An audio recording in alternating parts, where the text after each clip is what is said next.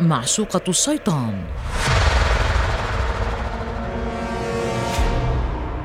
لا أحد يعلم أهي أنثى بشرية أم شيطان كبير. تركت آدم وحيداً وتمردت عليه لتكون السبب ربما في خلق حواء. صورت في عديد من الحضارات مرة على شكل بومة ومرة على شكل امرأة بجناحين.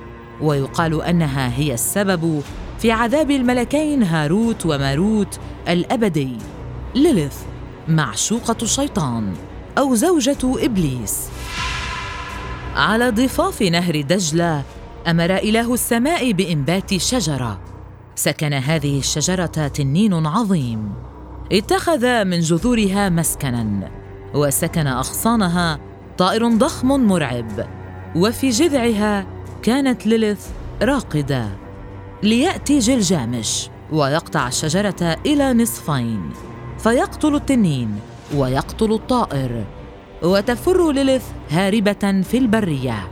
هذا ما وجد على أحد ألواح السومريين قبل ثلاثة آلاف عام قبل الميلاد. لتكون هذه هي المرة الأولى التي ظهرت فيه ليليث إلى العلن أو إلى أسماع البشر. ليليث تنقلت بين الحضارات لتكون مرة آلهة ومرة أخرى شيطانة حيث أن ليليث كان يتم مزجها بين المعتقدات الشيطانية القديمة والأساطير اليهودية. بابل. نزل الملكان هاروت وماروت هناك وسكنوا كهفا وكانت مهمتهما أن يعلما الناس السحر بأمر من الله تعالى وبينما هما يعلمان السحر للناس دخلت امرأة أغوتهما فرفضا الإيقاع بها عدة مرات حتى أقنعتهم بذلك شريطة أن يعلماها كيف تصعد مرة أخرى إلى السماء. وبالفعل هذا ما جرى تعلمت المرأة التي أوقعت الملكين في الكبائر الاسم وصعدت للسماء ليمسخها الله كوكبا هناك.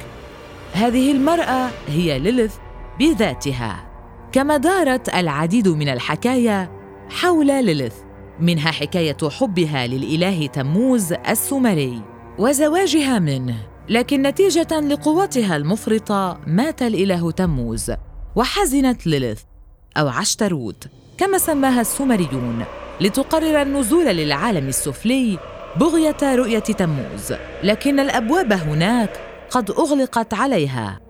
لتصبح بهذا ليلث إحدى آلهة الوثنية السومرية عشتروت إلهة الحب والحرب والجنس. فكان لها معبد في مدينة أوروك وقيل أنها بنت إله القمر وهي انانا في الحضارة الإغريقية آلهة الجمال والشهوة. أما الأساطير اليهودية وتحديداً كتاب الزهار أن ليليث هي زوجة آدم الأولى. التي خلقها الله مع نبي الله آدم عليه السلام من الطين معاً. لكن ليليث لم ترضى بسيطرة آدم عليها فهربت مع الشيطان وأصبحت معشوقته وباتت تنجب له في اليوم مئة طفل. فيشتكي آدم بعد هذا لله ليرسل لها ثلاثة ملائكة يطلبون منها الرجوع لكنها رفضت. فبدأوا بقتل أطفالها ومنذ ذلك الحين تعهدت ليليث بقتل أطفال البشر في بطون أمهاتهم وأن تقوم بإغواء وقتل الرجال جميعا. كل ما يمت بصلة لذرية آدم وحواء. ليصبح أمهات اليهود يضعون تمائم مكتوب فيها أسماء الملائكة الثلاثة على أطفالهم لحمايتهم من ليليث ولدرء خطرها عنهم. وفي حال تم موت الطفل فيعتقدون أن هذا الطفل هو أحد أطفال ليليث ويقومون بدفنه في الخرائب ويحرمون الامه من دخول المعابد والأماكن المقدسة. كما عرفت ليليث قبل الإسلام عند العرب باسم اللات حيث كان لها صنم يعبدونه مكانه بجانب الكعبة المشرفة. إلى أن جاء فتح مكة على يد النبي محمد صلى الله عليه وسلم وتم تحطيم جميع الأصنام هناك.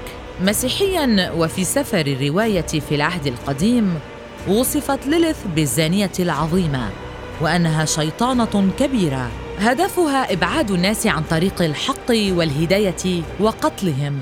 كما وصفت بأنها جميلة جدا وفاتنة تغوي الرجال.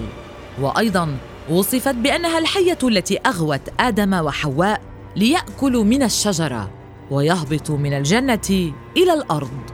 أما اسلاميا فلا ذكر لليلث في الديانة الإسلامية بشكل قاطع وتعتبر اسلاميا من الهرطقات وبدع اليهود. كما اشتهرت ليلث في الأدب العالمي فكانت تصور على أنها امرأة متمردة أضاعت نفسها بسبب الشهوة واللذة. مثل المسرحية الألمانية داتا عام 1565 ورواية الفردوس المفقود هذه ليليث التي وجدناها على ضفاف نهر النيل وهي إيزيس الروح السوداء للعالم. هذا كان ذكرها في رواية فيكتور هوغو نهاية الشيطان. لتكون ليليث أحد الشخصيات المثيرة للجدل حول العالم وهي انعكاس للمعتقدات السائدة بين الشعوب. فلا يوجد فعليا ما يثبت أنها موجودة بيننا الآن أبدا. وكذلك لا إثبات على وجودها بشكل كامل سوى التفكير الإنساني المتعاقب بين الحضارات.